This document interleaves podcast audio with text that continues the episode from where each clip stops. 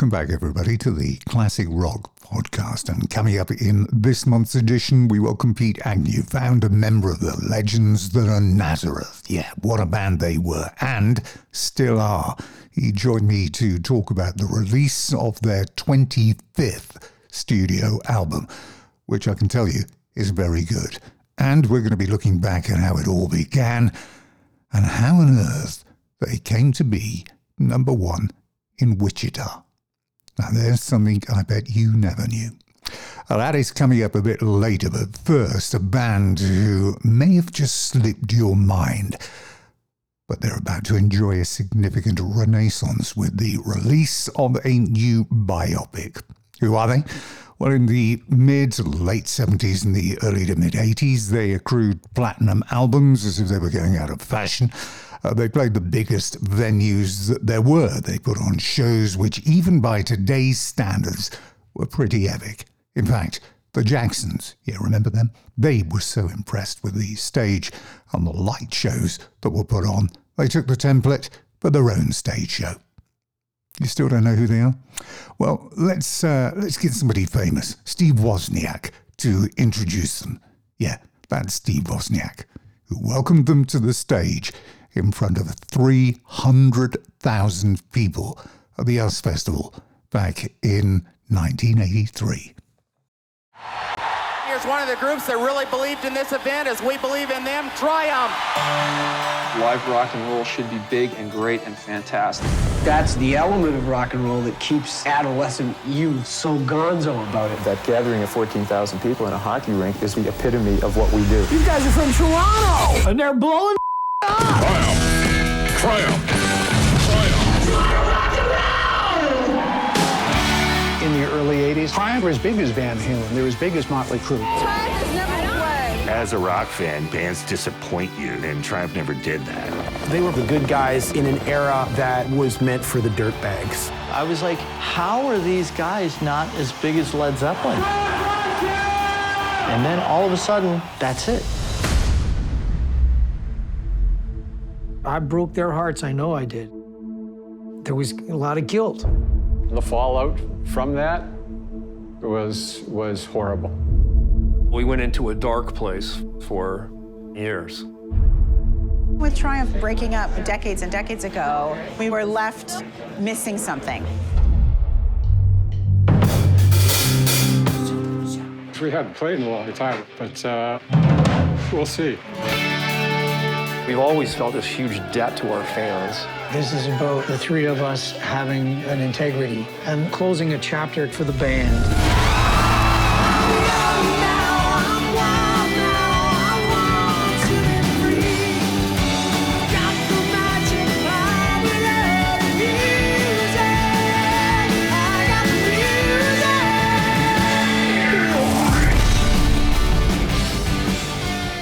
Remember we won these at the fair? Oh, that's my old shirt, man. I think I had the coolest one, though. Well, let's start making them and see if we can sell them. So bootleg their merch. Yep. And make some money. There you go. If you guessed it was Triumph, then well done to you. Now, the movie biopic is called Triumph Rock and Roll Machine. It's produced by Banger Films, who they do know a thing or two, don't they, about this type of output. You might have uh, recalled they did the Z Z Top film a year ago, which was a really great film. Uh, this is out early April. It's part of a special online event as well, uh, with virtual meet and greets with the band. So go to the Triumph website for the full details. Anyway, I caught up with Mike Levine to talk about the band, the film, the possible future. Yes, future. There is definitely, most definitely, a tease at the end here of something coming in twenty twenty-three. Uh, but to take us there, let's just remind you of just how damn good a band they were. This is from nineteen eighty-one's Allied Forces.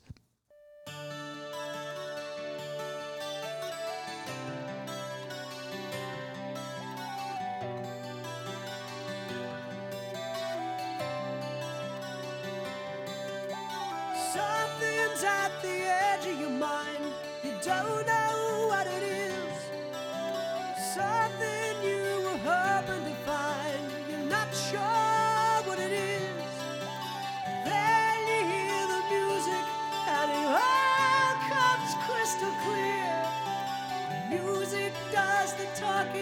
says the things you ought to hear. I'm young, I'm wild, and I'm free. Got the magic power of the music in me. I'm young, I'm wild, and I'm free. Got the magic power of the music in me. She climbs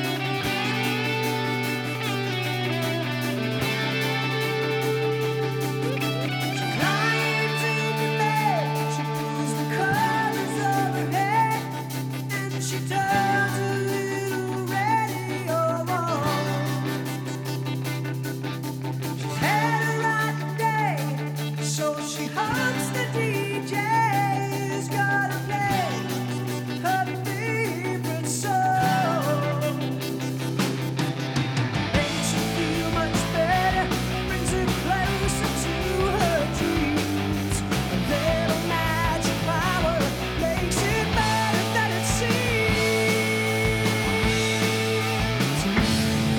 She's young now, she's wild now, she wants to be free. She gets the magic power of the music for me. She's young now, she's wild now, she wants to be free. She gets the magic power of the music for me. You're thinking it over, but you just can't sort it out. Do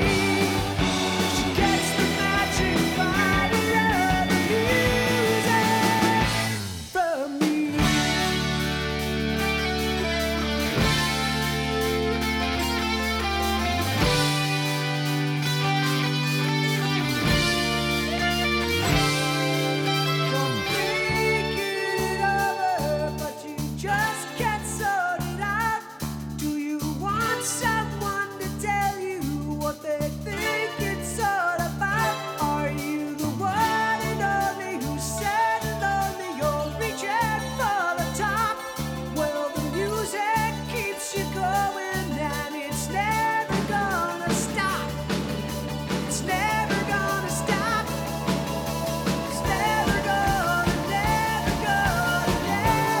turn me up, it's your turn to dream. A little magic power makes it better than it seems. I'm young now, I'm wild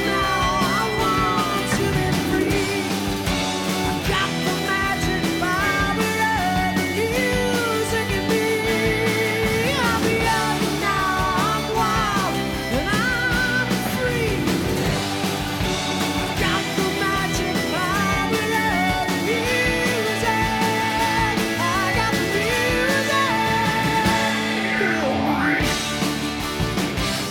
the music.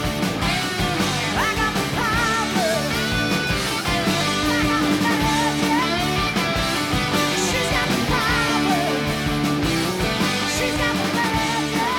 the magic. She's got the power. She's got the magic.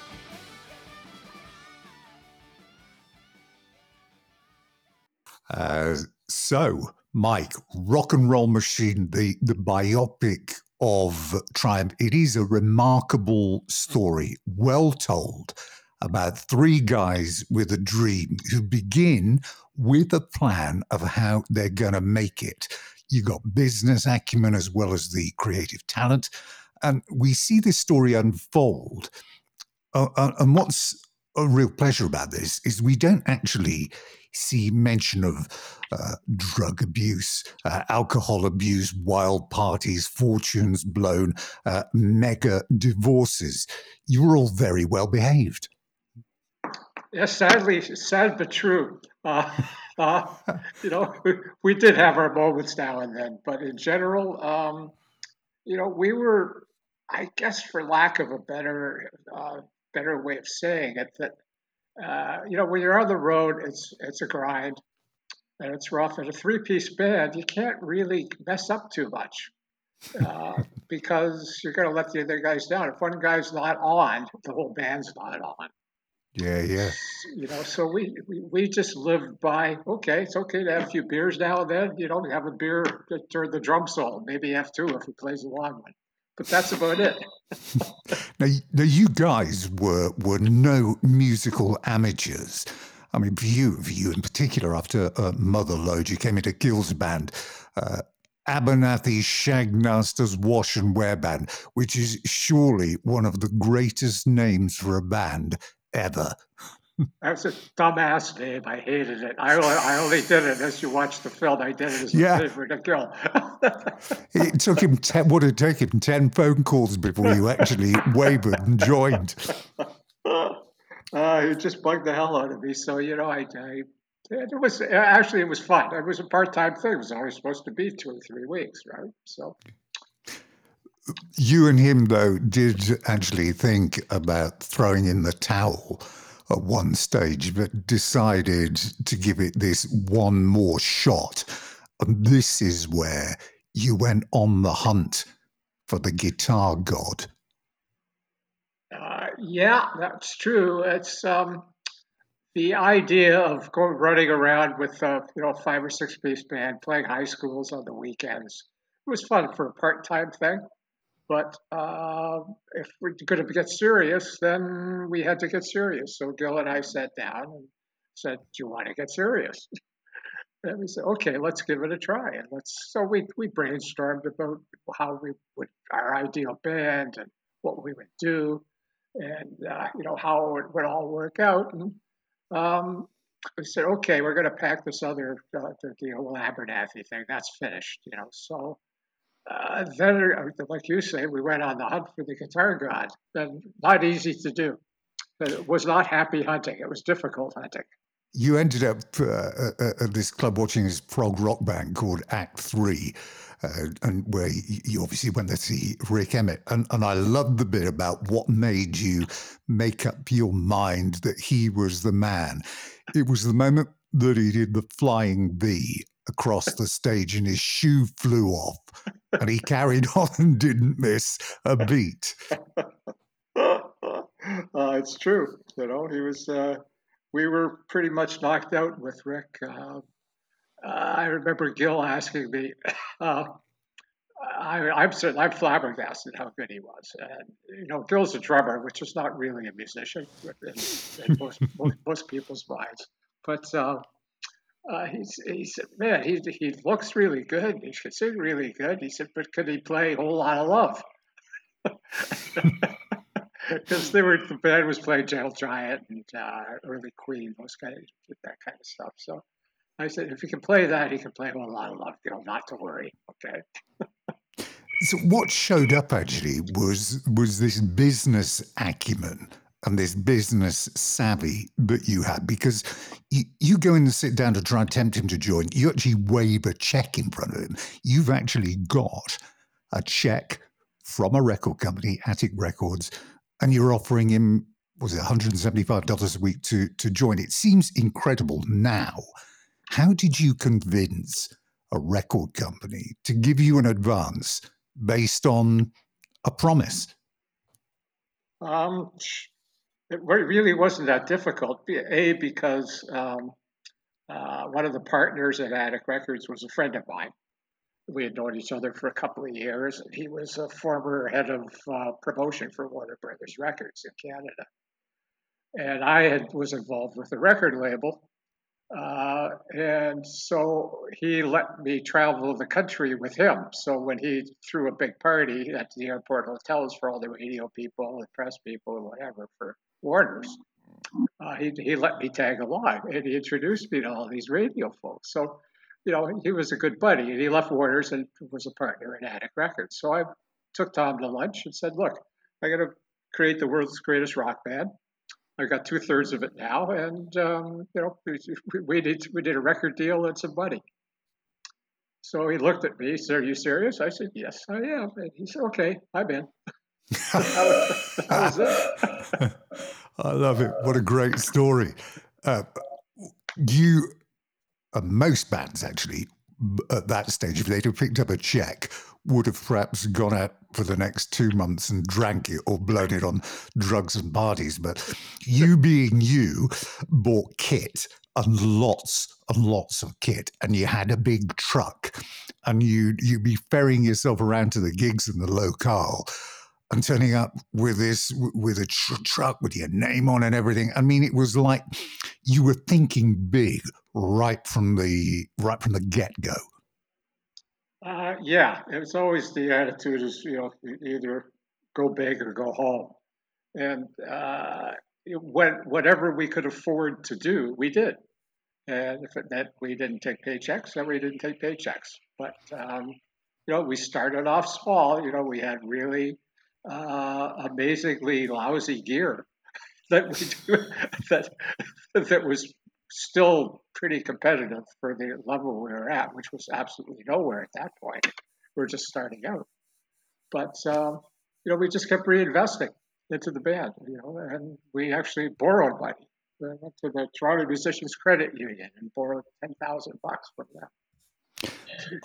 I'm trying to conjure up a vision of you guys in your garage working on homemade pyros Uh, to take on the on the road with you. Were there any accidents? Several. Uh, uh, let's see. Well, there was one that the Gil was messing around with that stuff at his house, and it kind of blew out the, the big picture window at the front of the house. he, he didn't realize how the how much concussion there was in those things. So. Um, And we were buying the flash powder. It was illegal to buy it. We needed, we had, we had to get a license from the government to do it, from the Department of Mines and Natural Resources, to be able to buy the stuff. But uh, so we got legal and uh, uh, figured out how to use it properly. But geez, Rick got burnt a couple of times. I got burnt once. Gil got burnt once. And after finally, we just said, it can't happen like this anymore. We got, we built an absolutely foolproof, amazing uh, uh, pyro system. So we're on stage and, you know, there's a pyro cue coming up and there'd be these little red lights flashing. and, and then they come on knowing you have five seconds to get the hell out of the way or you're going to get blown up. So after after that, nothing bad really happened. Thank God. Now, with all the the great Cinderella stories, uh, there's a break, uh, and you get yours when uh, Sammy Hagar pulls out of this radio promo event down in San Antonio, and you just stepped in, and literally from that moment on, you know, that was it. You were off and running because that was what, five thousand seater. You played a blinding set, and then that was it. You were off on a little mini tour around the area. I mean, it must have been an incredible moment, yeah, but big it, pressure. It was big pressure. It was, we were playing on rented gear as well. I mean, you know, we had our guitars, and uh, I think we, because we had to fly, fly down. Um, it made no sense to truck, truck gear there because it was too far, and what the hell, we'll just, you know, take take what we can on a plane with us. So we took a few road cases, I think amp heads, and then we rented rented whatever we could rent, we needed to rent down there. And uh, we walked on stage, and to say we were a little bit nervous, that would be an understatement. But, you know, we owned the audience from, from don't want it. It was amazing. It was just an amazing feeling. We're looking at each other like, is this for real or what? You know, did we? Well, guess what? You know, it taught us that we could play a big stage and be successful at doing it. And that was, that was early enough in our career. You know, we had made a record, but, you know, it's like just making a record wasn't good enough, so to speak, right? You needed to have American distribution, and, uh, or worldwide distribution for that matter. just, you know, we were getting big in Canada. We could play some concerts, but not huge. Mm-hmm. Did you ever meet Sammy Hagar after that? Did you ever uh, tell him about the, you know, the moment that you stepped in and how, you know, the, the opportunity presented itself and you prospered? Yeah, we saw Sammy at several gigs. We did uh, a, f- a few dates, that uh, f- festival-style dates, uh, you know, in football stadiums, or mm. uh, played the Tangerine Bowl in Orlando or the Orange Bowl. I can't remember which one it was. Um, with him and him and Z Z Top, played uh, some Tex- two Texas jams with Sammy. Actually, uh, Rick went up and, uh, and jammed with Sammy and Ted Nugent for Sammy's encore at uh, at Dallas and Houston at the stadiums there. So yeah, Sammy was kind of a friend. His manager, Ed Leffler, rest his soul, was a good friend. So we were always uh, we always stay in touch now and then, or you know, everybody's on the road doing their own thing, but. Uh, It was fun. You you got back to, to, to Canada. You you must have been fueled with an even greater self-belief, because you went from actually the Performing Arts Centre, which is Mohawk College, in the in the February, to then within a month uh, going to the Maple Leaf Gardens. Uh, did you have any fear? I mean, that you wouldn't set it out, or because I mean, this is a this was a major thing uh, in the film. We see even the manager at the time going, "Are you guys sure this isn't going to happen?" But it did. Well, nobody believed in us more than us. So uh, you'll see in the film, Michael Cole, who's you know still yeah. one of the biggest promoters in the world. Uh, I uh, was Concert Productions International, and we had a sold-out show at Massey Hall, which is a twenty-seven hundred seat soft theater. Um, it's uh, uh, you know every musician growing up in Toronto wanted to play Massey Hall. That was like the thing, right? That's your first step into quote-unquote stardom, hopefully. And uh, not not a lot of bands got to do that, make that step. But then they, they said we couldn't use pyro there, and Uh, so we said, oh, that's really a drag. Um, too bad. Let's move the show to Maple Leaf Gardens. And Mike Cox goes, you guys are out of your minds. You can't do that. And we said, oh, yeah, sure. Let's do it. No problem. He said, you you, you can't. Michael, come on. Be a sport here. So we you know, agreed to play for no guarantee. So zero money, but a big, most of ticket sales would come to us after expenses. So um, we sold out, and uh, and we made a ton of dough. And from then on, uh, you know, Cole was uh, uh, a team player with us going, yeah, you guys, you're amazing, totally amazing. And he has a few, few good quotes in the film. Yeah, there's a load of good quotes in the film. I mean, the, the bigger the crowd, the more it seemed to get you pumped and hyped. I mean, the, the Canada Jam, I mean, this was the biggest live event ever in Canada. It was on Canadian television. It was being beamed here, there, and everywhere. Pressure to deliver, but you just go on and take it in your stride as if you've been doing these things every week. That's uh, that was certainly uh, you know a, a great honor to be you know, selected to headline that show, and there was a lot of it was really a mishmash of unmatched talent, but uh, you know I think the Commodores played on that show too, so if you know Triumph and the Commodores makes no sense, but yeah, yeah. it was it was early on in the world in the rock world, you know that was uh, the festival style show certainly in Canada, so. All this revenue flowing, and there's still, you can see with you in the film, there's always forward planning. You're always thinking about you know, the next move. You then get the you know the studio up and going. Metalworks Studio comes in into being. You got bigger light shows, uh, more and more investment in the the live experience.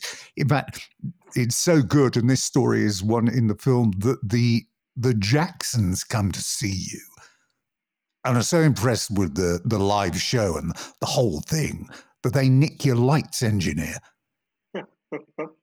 Yeah, they were um, uh, you know, we won, a, uh, you know, some awards from per- Performance Magazine, which was the, like the billboard of uh, the live touring uh, uh, scenario, so to speak. You know, all the agents, um, agents and promoters were all part of Performance Magazine. So I think it was, I don't know, Innovators of the Year or something we got. And we got, we're noted for having the best show on the road. So Michael Jackson wanted to have the best show on the road. So, uh, you know, he sent his scouts out, I think three brothers, to to come see us. I guess it was Albuquerque or something like that. And uh, uh, they loved the show. They went crazy and said, wow, this is amazing. And we sat and chatted. And they ended up using our lighting company and, and our, uh, our lighting director for the Victory Tour.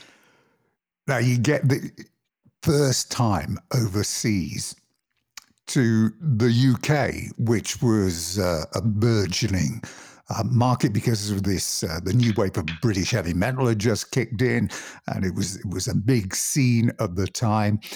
Uh, what do you remember about your your first date, if indeed you remember anything, uh, stepping on stage at a place that was called the the Colston Hall in Bristol in nineteen eighty, with uh, and you were on tour with Praying Mantis. Right, it was Praying Mantis. Wow, forgot all about that. Um, ah, amazing. Uh, to us, it was, you know, the weather was horrible. Um, yeah, there's no, that hasn't changed. It was cold and damp, and and the, and, and the, the hotels had space heaters that didn't work, because there was no central heat in Britain at that point, I don't think. Uh, uh, and, but the the actual venue and the fans, it was great. You know, we were really looking forward to to, to that tour. And I think what we remember most was we had a driver that, that did the whole tour with us, and uh, his name was Bill Churchman, and he was just uh, one of the funniest guys you'd ever be around. You know, so. Just quite, you know, because we're it's a snowstorm going from wherever, Birmingham to uh, Glasgow or something. And, and Bill would just be singing and dancing while he's driving, telling us great stories about, you know, who else he had driven and what it was like and blah, blah, blah. So it was cool. But the fans were amazing. You know, it was, uh, uh, it was really neat playing, playing overseas for the first time.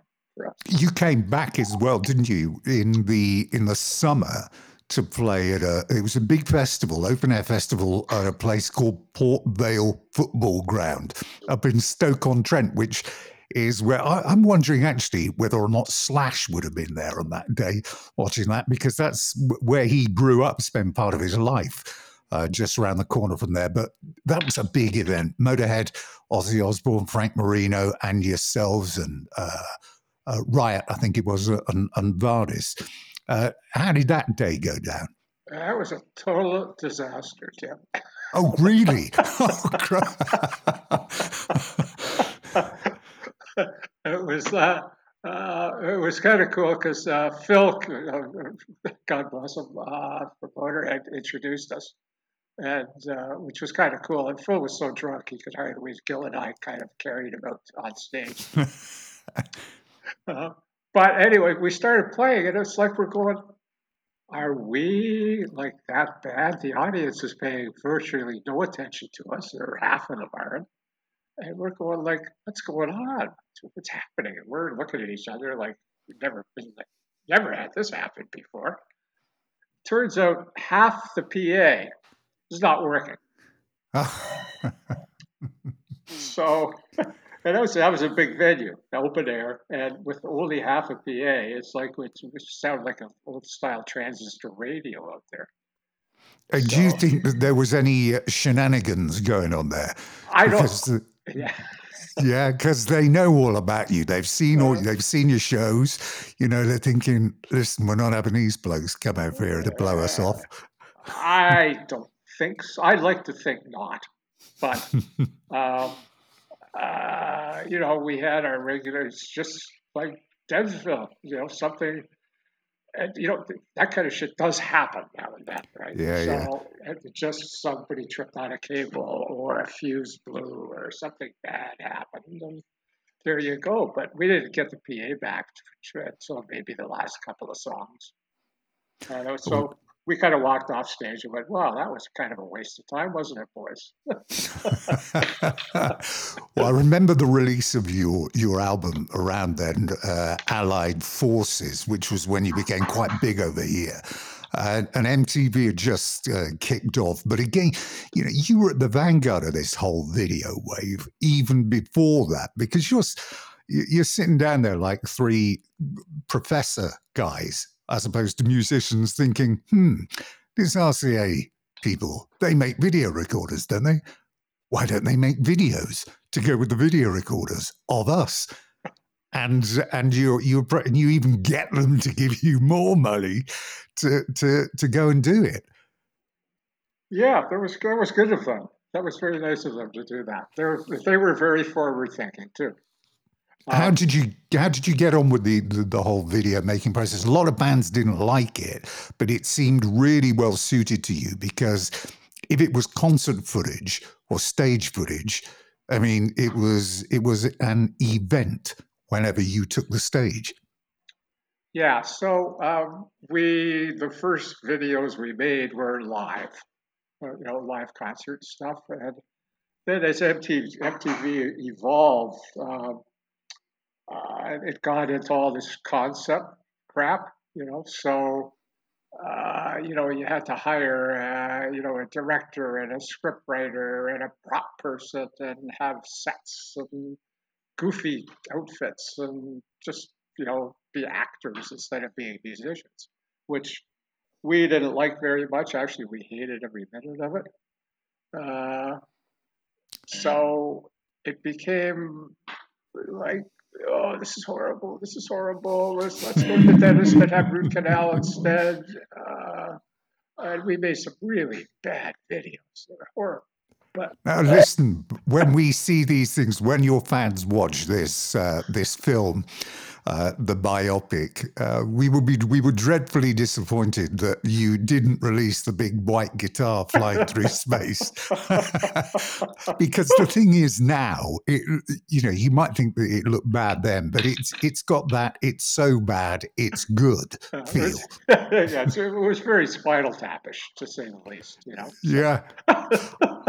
I've got to mention but, uh, the I've got to mention the U S Festival, the the project involving Steve Wozniak and Bill Bill Graham. First one in eighty-two, lost huge sums. I mean, the second one didn't do particularly well, but they changed the format on that second one, didn't they? So it was like new wave with uh, In Excess and The Clash on the Friday, the heavy metal and the heavy rock on Saturday, and then it was Bowie and U two on the, the Sunday. The the day you appeared on that, uh, the heavy rock, heavy metal day, it outsold the others two to one. So, you know, you've done the, the big Canadian uh, open air festival. You played one hundred thousand people. What on earth was it like to fly in there and see three hundred thousand people waiting for you? Well, it's funny because nobody knew how many people were really there, because at some point the, all the fences got breached and fans just kept just pouring in. So they never had an accurate count of how many people. They, they knew how many people bought tickets. They had no idea how many people were in there. So it was a quarter million plus. For us flying in and, you know, the, the, the helicopters, it was uh, oh, it was like a huge city, you know. It was pretty. It was pretty freaky looking down at it, and then when you're on stage and you can't see where the people end, as far as you can see, there's no end to the the, the, the crowd, and you go, "Wow, that's pretty freaky, isn't it, Mike?" It was it was tough to adjust, because it was like play, you were playing a T V show. Really, there was you know forty cameras, there was thirty cameras. I can't remember how many. Uh, The nearest, uh, you know, you're probably one hundred feet from the, the nearest fan, and then you're you're you don't know how people are reacting because you can't see them, you can't hear them. And uh, then you realize, hey, it's a T V show, play to the camera. Don't play, you know, don't play to the audience because nobody can see anyway. So uh, uh, once we realized that, it became a lot easier to do the gig. But it was a struggle, the first couple of songs for us. After watching the the film, I think I was thinking the, the pace of your lives, the, the continual touring, the albums. I think what was surprising is that you didn't actually suffer burnout uh, sometimes sooner. Does it actually look crazy now when you look back at how you actually went from zero to one hundred in such a short period of time? And if you had the chance to go back now, would you have done it differently? Would you have maybe given yourself time off? Uh, you know, it's uh, interesting point. I can't remember if this gun was addressed in the film. I don't think so. But uh, we were very particular about when we worked. So most bands would, you know, hire a bus and go out and play six or seven days a week. And but we only averaged, I think our average uh, throughout our career was maybe four point two shows a week. Uh, so we, on Sunday night or Monday morning, uh, we wouldn't play Mondays, Tuesdays, or many Wednesdays.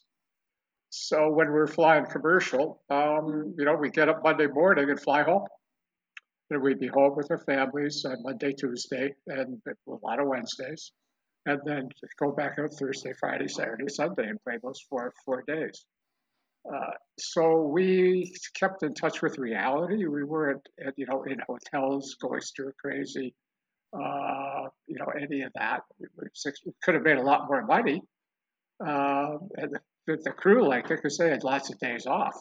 uh, for us, it was the only way we could do it. It's uh, like we couldn't. We tried it with the bus once, and I lasted two days on the bus. Uh, Rick lasted three, but it was Willie Nelson's bus. It was a beautiful bus. Uh, uh, so Rick and I were flying. Gil, Gil had the bus all, all to himself. Uh, but then we decided after the week, it was like, this isn't going to work. So back to airplanes. And then we're, you know, at the point where, you know, we could we could uh, fly private, you know, which which also was a, a big bonus for us. I got I got, I got to ask you, do, do you think that you guys were too nice for this industry? You know, with the way in which things were were run, were, were you too straight? Were you too upfront? Too honest? Just too genuine? Did that hamper you? Do you think? Uh, I don't know. We could bullshit with the best of them, but uh, but but we were, you know, we preferred to make friends rather than yeah, make yeah. enemies. You know, yeah. Every every, pro- you, every promoter, yeah, every promoter in America was our friend. Every one of them. Uh, every radio guy, pro- program director in America and Canada, uh, was our friend. So we, you know, we were always nice to people. You know, hey, you do radio interviews, no problem. When do you want us there?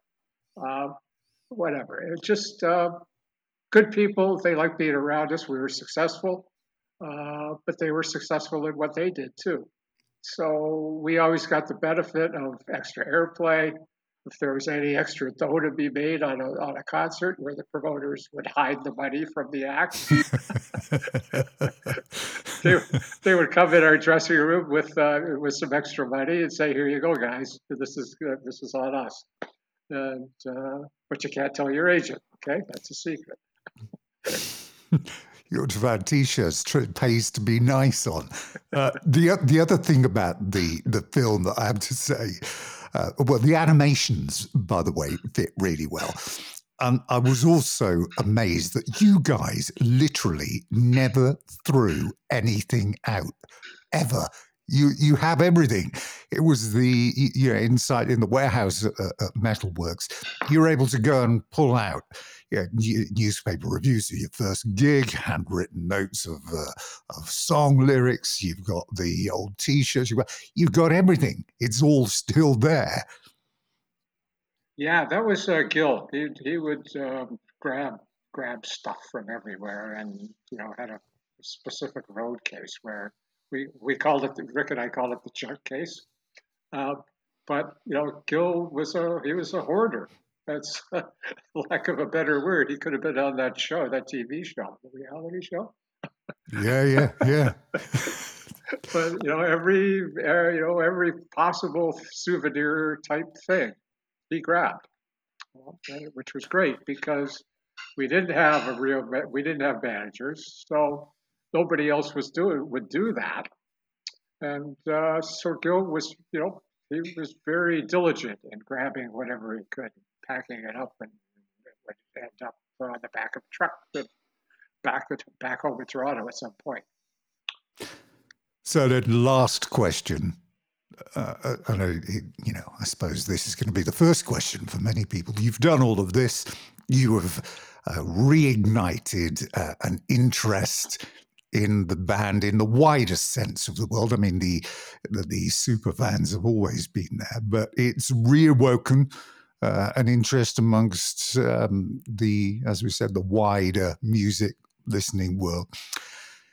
What you can't afford to do now, really, after all of that, is just go away again. I mean, there, there, there has to be, there has to be a few live performances in the in the pipeline potentially, or a, a festival appearance here and there. Um, you know, we uh, it's that's a tough call. You know, I'd like to say, hey, we're ready to we're ready to go at any moment. Um, uh, maybe for something really special. Uh, we could we could handle it. Uh, it was tough enough gearing up just to play three songs for the for the movie. uh, never mind an entire show with that, you know, when it's, it's at stadium level.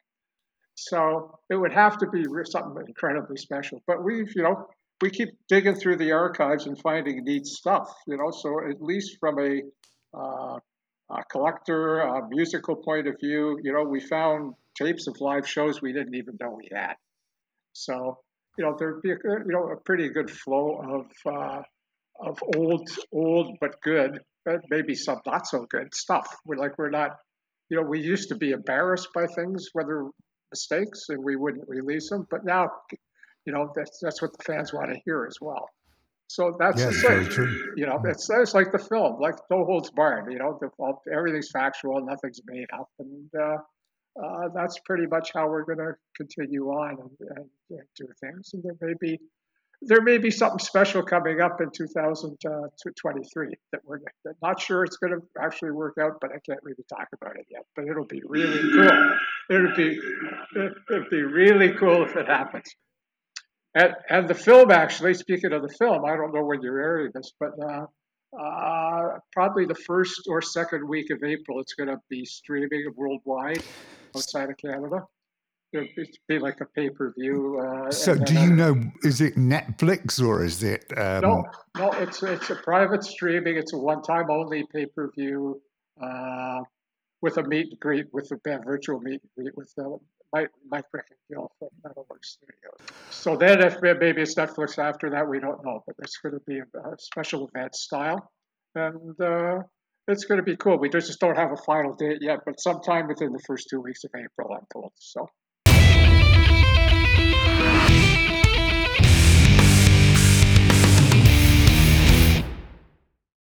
Now, Nazareth are about to release a twenty-fifth studio album. Now, I caught up with founder member Pete Agnew to talk about this new album and to look back at that most memorable of decades, the nineteen seventies, when if you were growing up in that decade, there was, of course, a lot to choose from, wasn't there, in terms of bands to listen to, but very few had a vocalist that could perform quite like Dan McCafferty.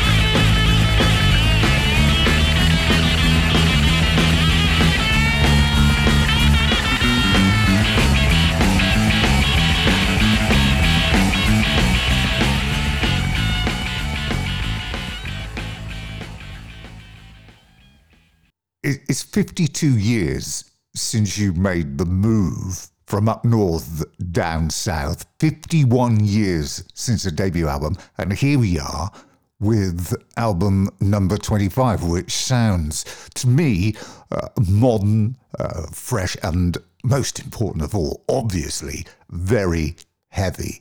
How are you feeling about the finished product? I'm very happy with it because, uh, well, the last one we did was Tattooed on My Brain, which was the first one that we did with a, with a new singer, you know. And uh, we were very, very pleased with that one. And, would, and I thought it was one of the best albums that we'd ever done in the Nazareth's career, actually.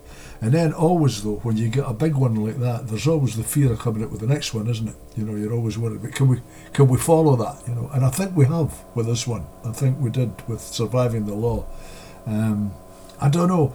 It's, it seems to be, I think, it seems to be a bit heavier than... Uh, a bit heavier and, and content as well than than uh, the, the last one.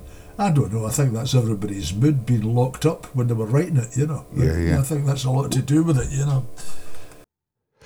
What was, what was the uh, the reason behind the title of the album? What's, what's in there with reference to the law? Well, it was, it, actually it was funny because um, uh, we, we were... Um, I would, I'd actually talked to Roger Glover and they'd called their album, uh, what was it, um, what was it, so, what was it, Purple called that thing again? Oh, the Deep Purple, the covers album. Turning, turning, turning, turning to yeah, crime. Yeah, turning to yeah. crime. And I had been talking to him and I said, I, I said, I, I can understand that, pal, I said, because we'd been out to try and do a couple of gigs in Europe and it was the first time since Brexit, you know, and after the pandemic, so it was nuts, you know. And I was saying to him, we're just barely surviving the law, you know, with, with this travelling. And I thought, after that, I thought, yeah, that's, that's not a bad title, that, you know. And to tell you the truth, that's what it did feel like, you know, we were, we've got all this... Uh, well, I don't know if you're aware, but, you know, the, in, in terms of laws, laws are getting passed, hundreds and hundreds of laws are getting passed, like, every month. And they, they, they pass laws so quick, you know, that they don't actually reach it to the statute books for a long time yet. But the thing is, you've still got to obey them, whether you know they're there or not. You know? Yeah, it's, I mean, it's funny, crazy. Actually, there's a load of They're new like, motoring laws, isn't there? And I saw one yesterday. Yeah. The one about, no, no, you go. If you've gone out all night and you've had a load of drinks and you, you're trying to sleep it off in the car because you don't want to go in and upset the wife, they can actually pull you and prosecute you for sleeping it off in the back of the car because you're in charge of a vehicle with the keys. Oh, you're in charge of the vehicle, too true, aye. Well, you see, I wasn't, we weren't calling it survival law just from that point of turn, but there you go, you see, that's what, uh, you're right, you know, you can't get pissed anymore and sit in your car, but no, the, the thing is, we were going over there, we were, you know, there were so many forms to fill these days when you're moving around, there was... different border laws that you wouldn't believe until you try it. You know, when you're when you're going over there now, it used to be we just used to float in and out of Europe, no problem. You know, it's different now. Uh, so, and anyway, just just just in, generally, though, there's a lot of laws floating around that people don't realise they're there, and they're still they're still duty bound to to obey them. So we figured, like, surviving the law, yeah, you know, it's it's quite a, it's actually it's quite uh, it's quite a task. Tell me, the addition of uh, Carl's sentence back in, in twenty fifteen was a, was a really inspired choice. Uh, I mean, he was on great form on the in the first album, uh, and again here. Uh, you surprised at how well it's gone, how well he's just fitted in, and how seamless it appears to be, taking into account the size of the task that was in front of him when he had to take over from Dan. Yeah, yeah. Well, you see, that was always that that was always going to be the tricky thing, you know. When when Dan had to pack it in, I mean, even he said, you know, well, you've got to continue, you've got to keep going, and we thought, well, we'd like to, you know, because this is what we, we enjoy doing. But the thing is, we, to replace someone, a guy like Dan, with a voice like that, such a unique voice, it was going to always be very difficult because we didn't want. You know, the one thing we had to avoid was getting a Dan sound alike, you know, and, and that would have killed, you know, the people would have killed us if we'd have done that, you know, our, our, well, the, the critics would have, and our fans, I think, they didn't want us to get somebody to come and imitate them, you know. And I got a lot of, well, we, we still call them tapes, audition tapes, but audition Uh, audition pieces were sent to me at the time who were looking for singers, and a lot of guys were doing the Dan's sound alike, you know, trying to imitate him, and a lot of them were very very good, by the way. They were they were excellent, but that's not what we were looking for. We needed something that was a really good singer but was going to, I don't know, do Nazareth a bit different, differently, you know, than, than from Dan. So yeah. it was a, it was a, it was actually a pal of mine, uh, uh, um, who, who Ted McKenna, that was the drummer with the Alex Harvey band.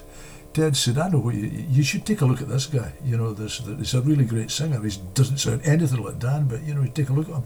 So I went into YouTube and uh, I saw him uh, doing a couple of things with Don, Don Airy. Him and Don are good friends, so he, he was doing some stuff with him, and he was doing some stuff in one of these classic rock tours, you know, where the, it was going around the theatres and things, and I saw some stuff, like I say, on YouTube, and I thought, yeah, this guy's very good, so let's check him out.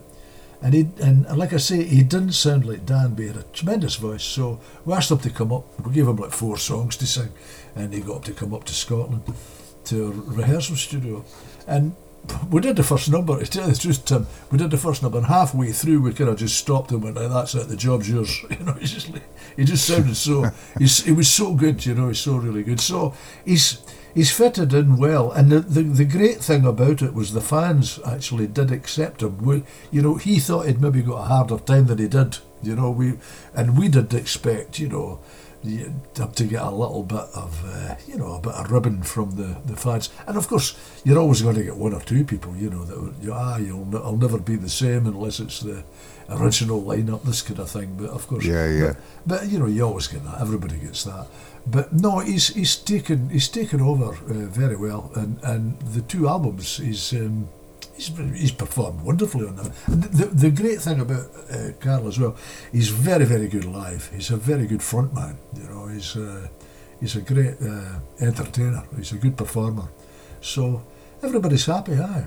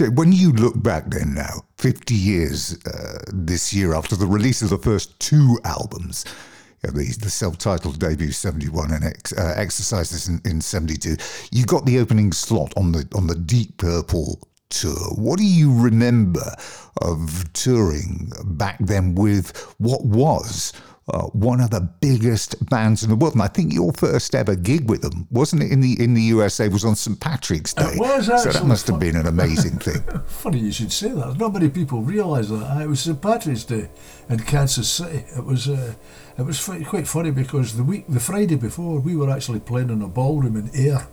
And uh, we were all sort of singing, you know, we're going, we'd never been to America or anything, you know, and I, we hadn't been a full-time band that long. But I remember when we come out of the, in the dressing room at Ayr and, and up home, and everybody's going on about singing, Kansas City, Kansas City, here I come, you know, all this stuff, you know. And of course, uh, when we got to Kansas City, you know, and we realised it was a dry state that we were in. Trying to get a drink, it was unbelievable. The place was dead, you know, and we were going, you know, it's a lot more fun in air, you know. So, uh, no, but it was, it was great. The thing is, with Deep Purple at that point, I mean, you say one of the biggest bands in the world, well, they are now, but at that point, it was just at that point where they were just becoming that, you know, the, the I think it was Machine Head yeah, yeah. came out at that point. And yes. that was, that was with those...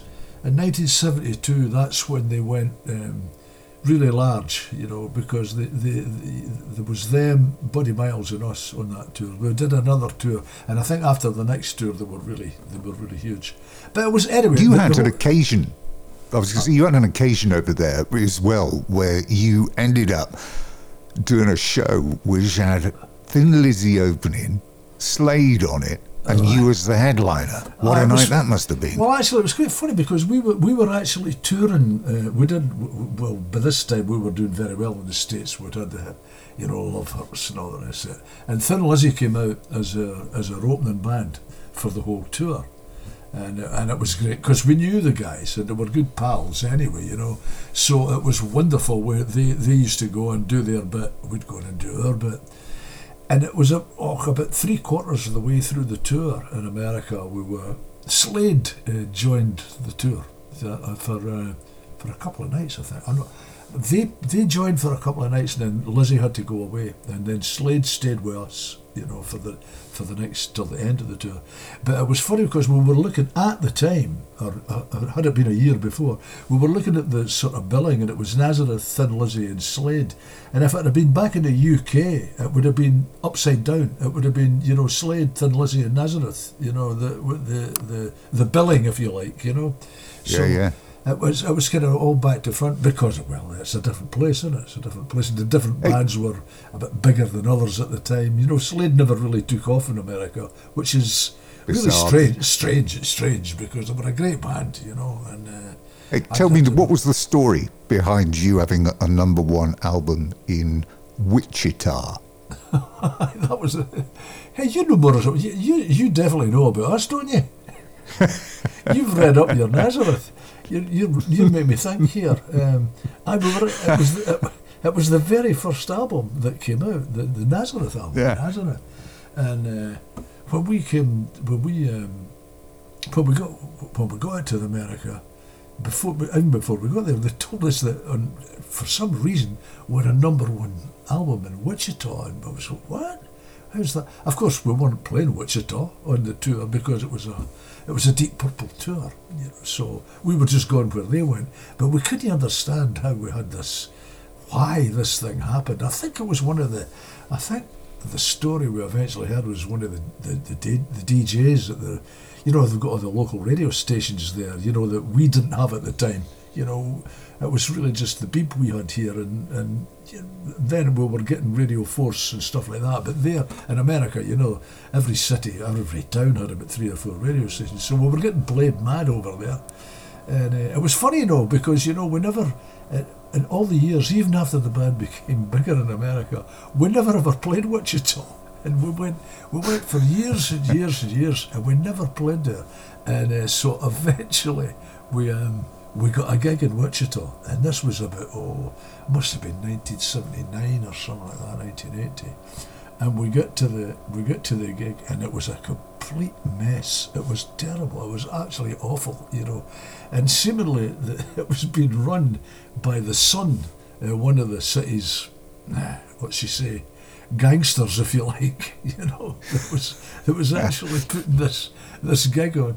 So the whole thing, we were, we were there with trucks and all sorts of stuff there, thinking, oh, we're going to play Wichita at last.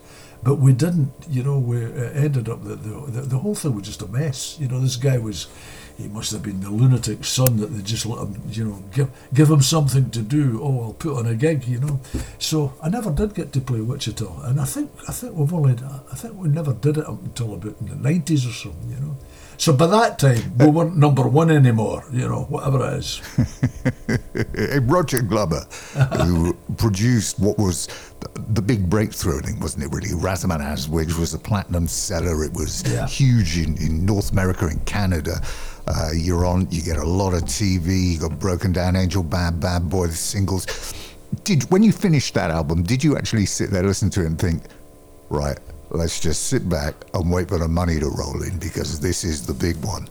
Well, actually, you know, when, when we did, we actually wrote, when we actually wrote all the songs for Razamanaz, we knew we had one. You know, we, we had the first two albums, and, and we hadn't really decided what we were going to be at that point. You know, we hadn't, we, we didn't know it's a, um, you know, when we did Exercise, if you hear that album, it's not a rock album. You know, we we did, we, we were still playing about we.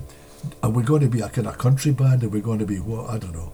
But then we started writing songs again and went in that the rock direction of what was comfortable to us. And we did Razamanaz. Now, we had all those songs, and we toured America with, with Deep Purple. When we came back, we'd written these songs, and we toured Britain with them. We did a British tour with Deep Purple, and that's when we got talking to Roger. We were playing Razamanaz, and we were playing songs from that album on this tour, although we'd never recorded the album. It hadn't been recorded yet. So he actually heard quite a few of those songs, you know, before we got in the studio, you know.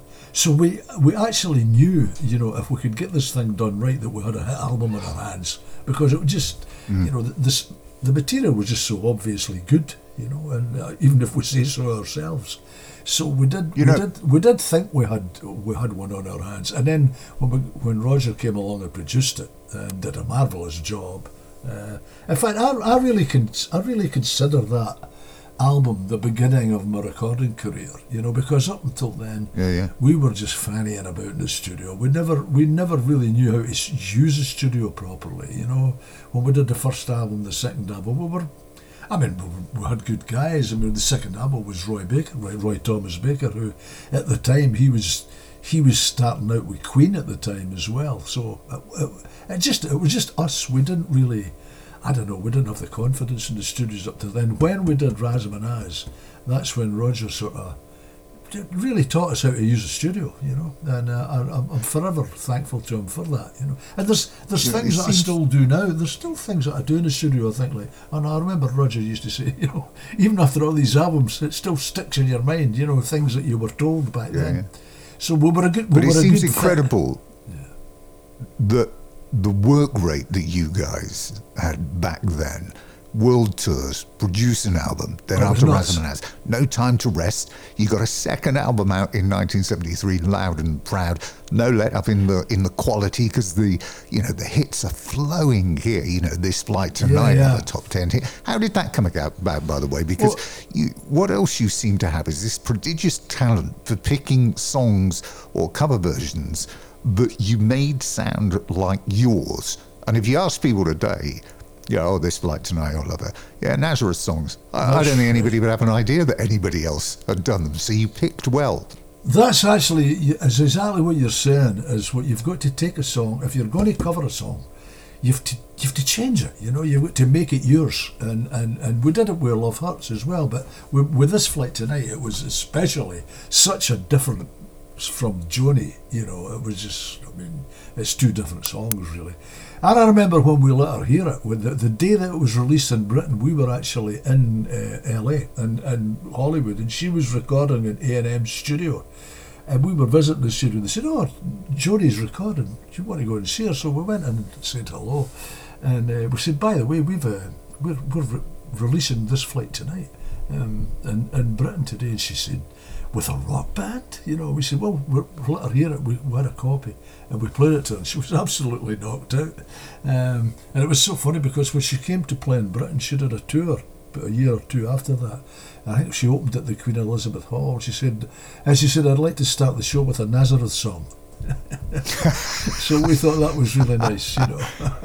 If you're going to cover something, you've got to make it yours, you know, and, and, and, and, and hopefully that people do think of that song as being yours. I, I, we we used to do this all the time, Tim. We, we we did we covered songs that we used to listen to when we were running around in the van travelling between shows, you know, and it was our kind of favourite greatest hits kind of thing. So we would listen to Crazy Horse, and we'd listen to Joni Mitchell. We're, we're a whole array of people, Little Feat, all the different bands that we liked, and, and we'd maybe we'll take one of these songs and, and we'd do them in the studio, but would make it sound like a well, completely different from what we had. I remember one time we were up in um, in Canada recording, and we were talking about doing a song, doing a, a cover song, and one of the songs that we always thought was a was a great record. This is just to give you an example of, you know, how things go. I remember one of the greatest records we all thought was uh, "Wild Tiger Woman with a Move." You remember that one? Mm-hmm. Um, and it was, and it was just an, an amazing track, and we used to play it back in the ballroom days. So we went into the studio and said, let's do, you know, Tiger Woman, Wild Tiger Woman. We said, all right, let's do it. So we recorded it, and we did a very, very good version of it, but it sounded just like The Move, you know. It was just, it was just like a ballroom band would play it, you know. They, they learned the thing and play it, like a human jukebox. You used to be like that in those days. So it was, you, you, it was, it was pointless. It's, it was pointless, you know. There's no point in putting a thing out like that. That's just, you know, the same as the one that's, the one that was the, the, the original, you know. No, no, you're right. But again, after that, you, you were only out off for, for months. And John, uh, Roger Glover's last album was uh, Rampant, wasn't it? That's uh, right. But again, you utilised a bit more Deep Purple in there, didn't you? Have John Lord working on that as well, on Shanghai in Shanghai. Uh, it was funny because what happened, we were in there, uh, we went to, well, when we did the first two, uh, Razzmanazz and Loud and Proud, which was really like, I mean, I consider those two really just a double album because there was hardly space in between them, you know, the, the to, to do anything. We we, we finished Razzmanazz, went out and toured and come back in and recorded Loud and Proud, and it wasn't long after that that we went out to do um, uh, Rampant. And again, that was at Roger's suggestion, because when, when we went to record with him at first, I remember him saying, you know, you guys, you don't seem to like the studio much. You should record when you're, when you're comfortable. So that's why we did Razzmanazz, Loud and Proud with a mobile studio up at a rehearsal place in Scotland. And uh, and it was great how it turned out. So he said, well, the mobile seems to work for you now. So when we do Rampant, he says, how's about we go and do what Deep Purple did uh, just before us. They'd recorded uh, with the Stones mobile in Montreux and down in the basement of the convention centre. And uh, so that's what we did. We went to Montreux and we recorded in the, with the Stones mobile, the same as they did, um, in the basement of the convention centre. And that's where, obviously, remember, that's when they wrote Smoke on the Water, when they, they were supposed to be using the other studio, and it all burnt down, you know, when uh, when Zappa was playing that night, and there you got Smoke on the Water. Yeah, yeah. But anyway, we, we went to uh, we went to Switzerland and we were recording, and of course John was in town. You know, he was just, I think he was, I don't know, he was just visiting somebody there. So we thought, well, you're here, um, come and stick a bit of Joanna on this thing here. So uh, it was good, it was good. Uh, John just came in and rattled it out in one take. It was, it was good fun. Yeah. You ask a guy on the street about Nazareth, who grew up in the sixties and seventies, listening to it, and uh, said, Take, give us a song. What's the first song that comes to mind? A lot of people will say, yeah, Love Hurts from Aye. The Hair of the Dog. Still played a hell of a lot yeah. uh, today. Again, the Everly Brothers wrote, never released it originally, but there's an interesting story, isn't there, about how it came up, how it came to be recorded vocally as it did, because yeah, there's, there's you at a wedding up in Edinburgh with the That's guys right. in the studio down south. Uh, you right. were initially going to use harmonies like the Everly Brothers, That's but right. in the end, it was it was a master stroke. Well, what happened really was that we used to, the, the version that we used to listen to, that we loved, was uh, Graham Parsons and Emmylou Harris on the Grievous Angel album. That we used to play this in the van, and it was them singing Love Hurts. And what we were going to do is, uh, we were going to do it as a B-side. In fact, we did. We recorded it as a B-side. We were down in Escape Studios in Kent. And you know, in those days, when you recorded, when you said, when you released a single, maybe you only had like nine tracks on your album, you released a single, they used to take another track and put it on as a B-side. If you released two singles, that was another two two tracks as A-sides and then two tracks as a B-side, you know, uh, coming off your album. You were stripping the album. So that's when bands started recording B-sides, you know, and saying like, we'll record this, it doesn't get, not stripping the album anymore, you know, and just get some throwaway thing as a B-side. So with we thought, well, well, we're going to do Love Hurts. So, as you say, Dan and I got record, we, we got invited up to, it was Jerry Gilbert, the guy who wrote with Sounds, it was, went to his wedding up in Scotland. So we flew up to Scotland uh, on a Friday, went to the wedding on the Saturday, we came back to the studio on the Sunday, and Manny and Darryl had put down, you know, a rhythm track, just the guitar and the, and the, and the, and the drums. He said, we recorded Love Hurts. I said, he said, stick a bass on. So I said, aye, okay, fine.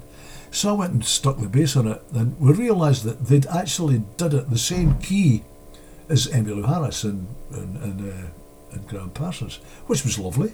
But then uh, when Dan come to sing it, it was just too low. You know, if it, when he sung it at the same and the same height as them, it just sounded flat. You know, and it was oh, this is it's not very good. You know, and I, and okay, I could sing a harmony on it, but we thought it's just going to sound like a bad version of their vocal. You know.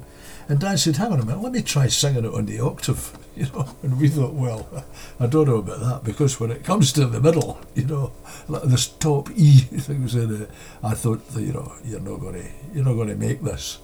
Anyway, he went in and he sung that vocal, and I couldn't, well, none of us could believe it. We were actually sitting there listening to this unbelievable vocal, and uh, to this day, I think it's still one of the best rock vocals that's ever been recorded. And, uh, oh, ever! And, and it's unbelievable. Yeah. Just, it's just, it's just classic. Anyway, he sung the thing, and we were absolutely gobsmacked. And we thought that was amazing. And of course, then somebody said, "Are you going to put a harmony on?" And I said, "You must be kidding!"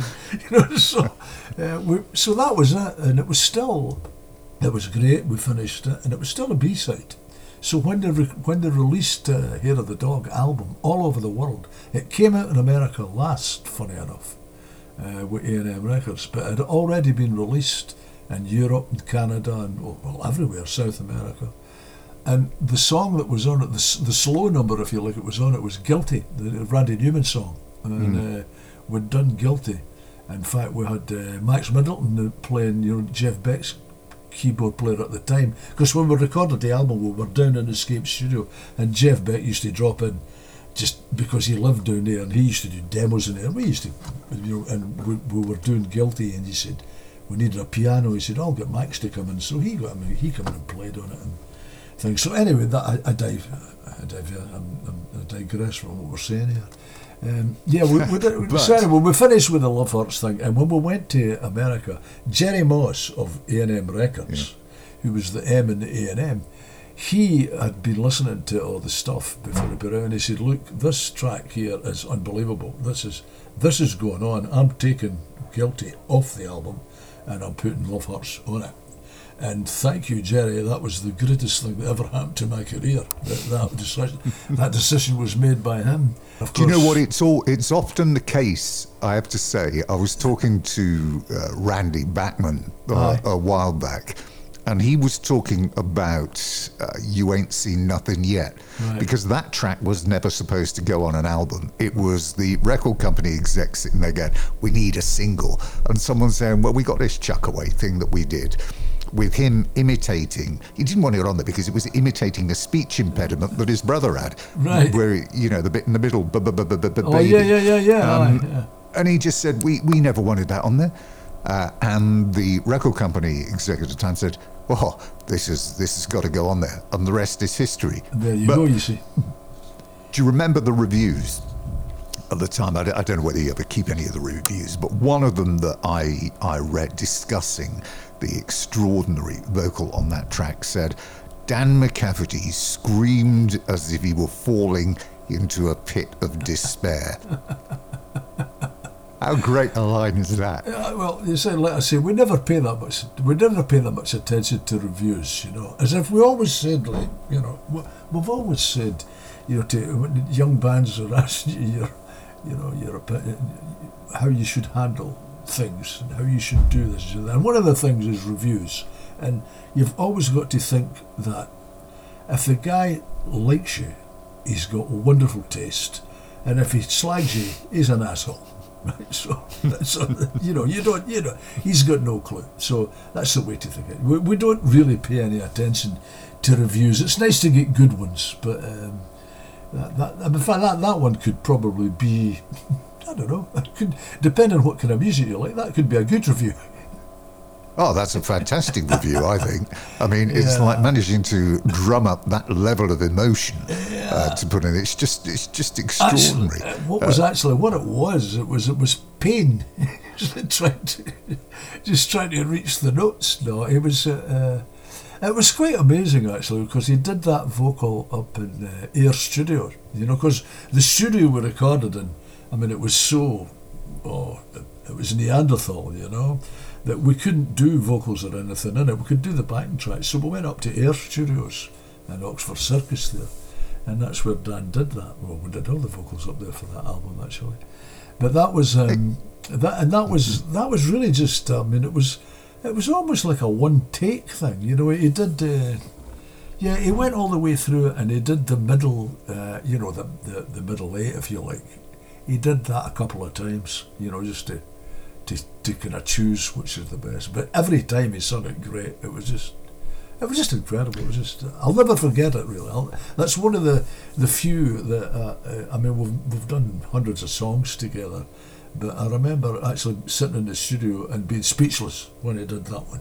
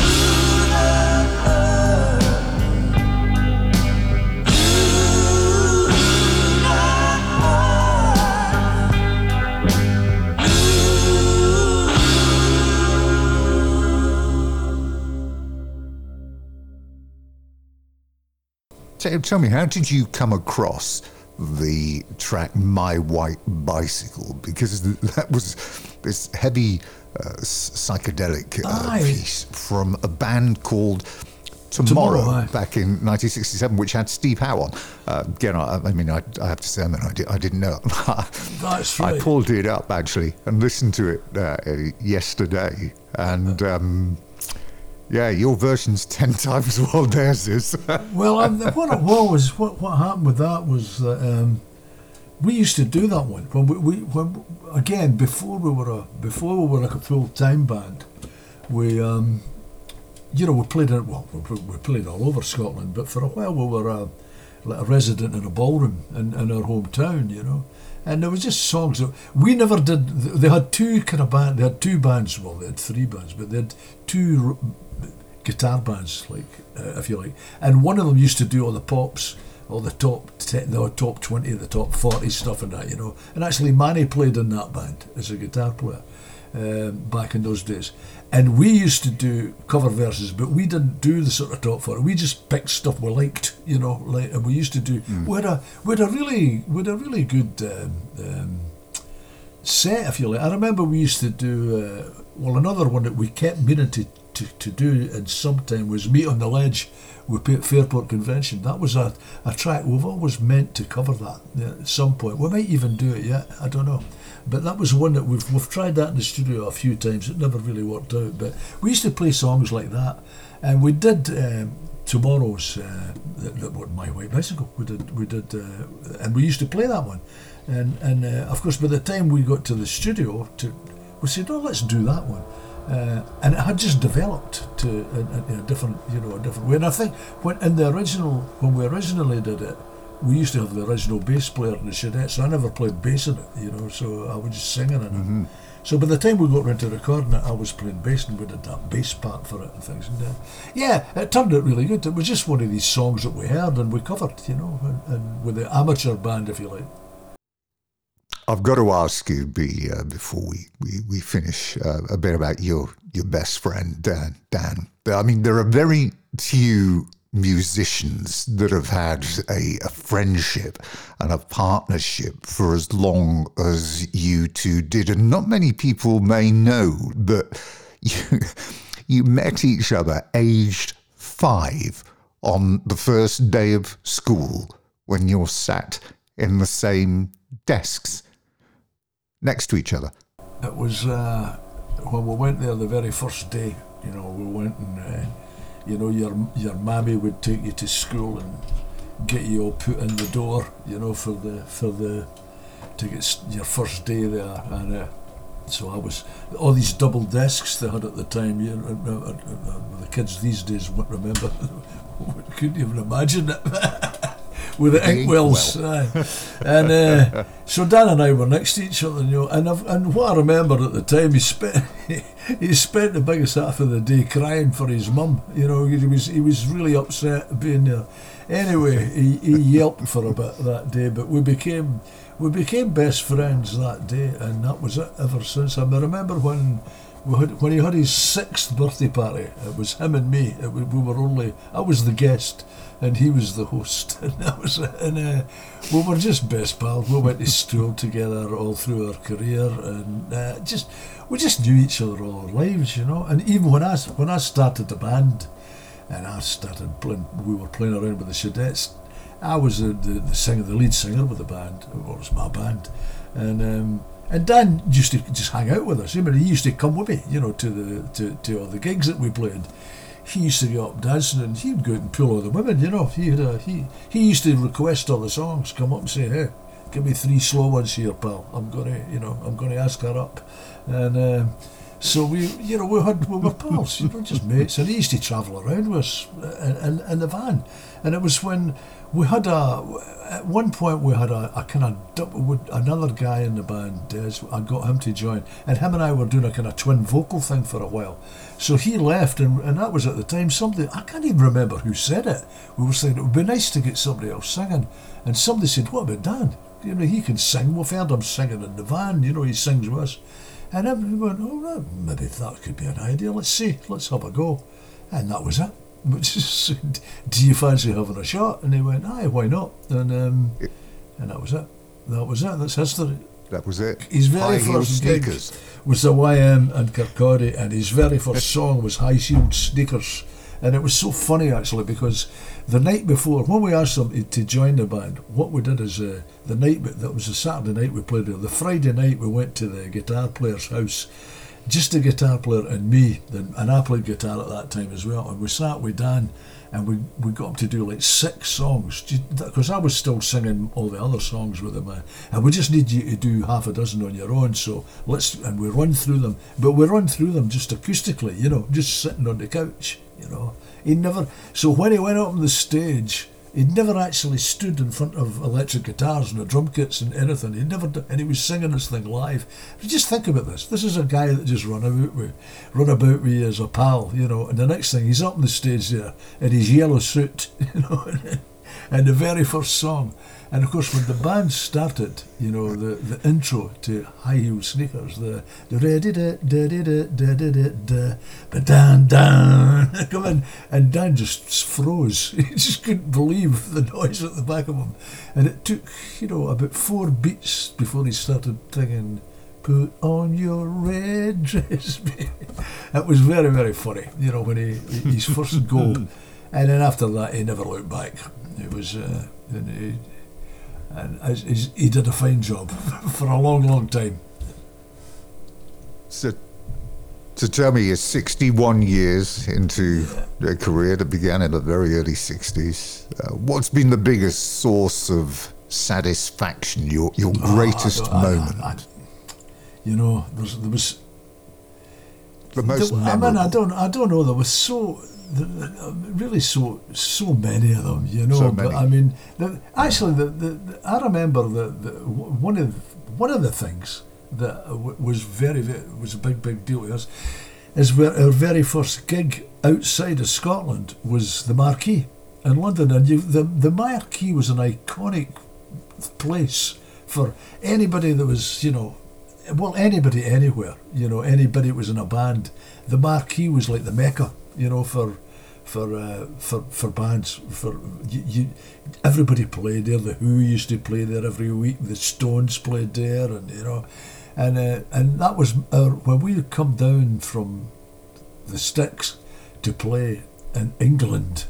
Our very first gig was the Marquee down there, and that was a it was a, a great thrill just to step up on that stage that night, you know, thinking like, hey, you know, we've arrived, we've arrived, you know, and we never even recorded a, we hadn't recorded a, a song by that at that point, you know, so that was a big thing. But I, I don't know, there was so many things, Tim, you know, your first getting your first hit and getting this and getting that, and the first time playing in America. I mean, we play. Since that, you know, we played the Superdome in New Orleans, you know, you, when you think back to the Cannibal Ballroom and then the same band was playing in the Superdome, it's quite, it's a big jump, you know. That's, uh, there's, there was lots of great thrills in the career. Another one was, uh, I, I suppose, an, an, another big one for us is when the first time we played in Moscow, because nobody from, uh, nobody from Britain, I mean, we've, we've toured Russia more than any Western band, and we've done more shows in Russia than any anywhere any other band in the world that's not Russian, and probably more than most Russian bands. And uh, that was that was a big thing, you know, when we when we first went there. And it was it was it's actually quite funny, you know, because um, we were talking about it the other day there. Uh, somebody did a book on us. A Russian guy did this big book. It's a phenomenal book that they, they, they did, and it's a photographer guy out there from uh, Novosibirsk, and he sent me a copy, and I was looking at all the, the shows, the list of shows that we'd done, and I realised that we'd played in Moscow fifty-one times. I'd done fifty-one times in Moscow, and you know, wow. I've never played ten shows in Aberdeen. Uh, I've probably only played in Dundee maybe eight times, you know, but I've played Moscow fifty-one times, so it's, it's a funny life, eh? Incredible. He ended that well, didn't he? It has been a hell of a life. And there is still more to come. That new album is out very shortly by uh, Nazareth. And that is it. I hope you've enjoyed what has been uh, a bit of a marathon uh, this month. We will be back again in a few weeks' time. We look forward to your company then.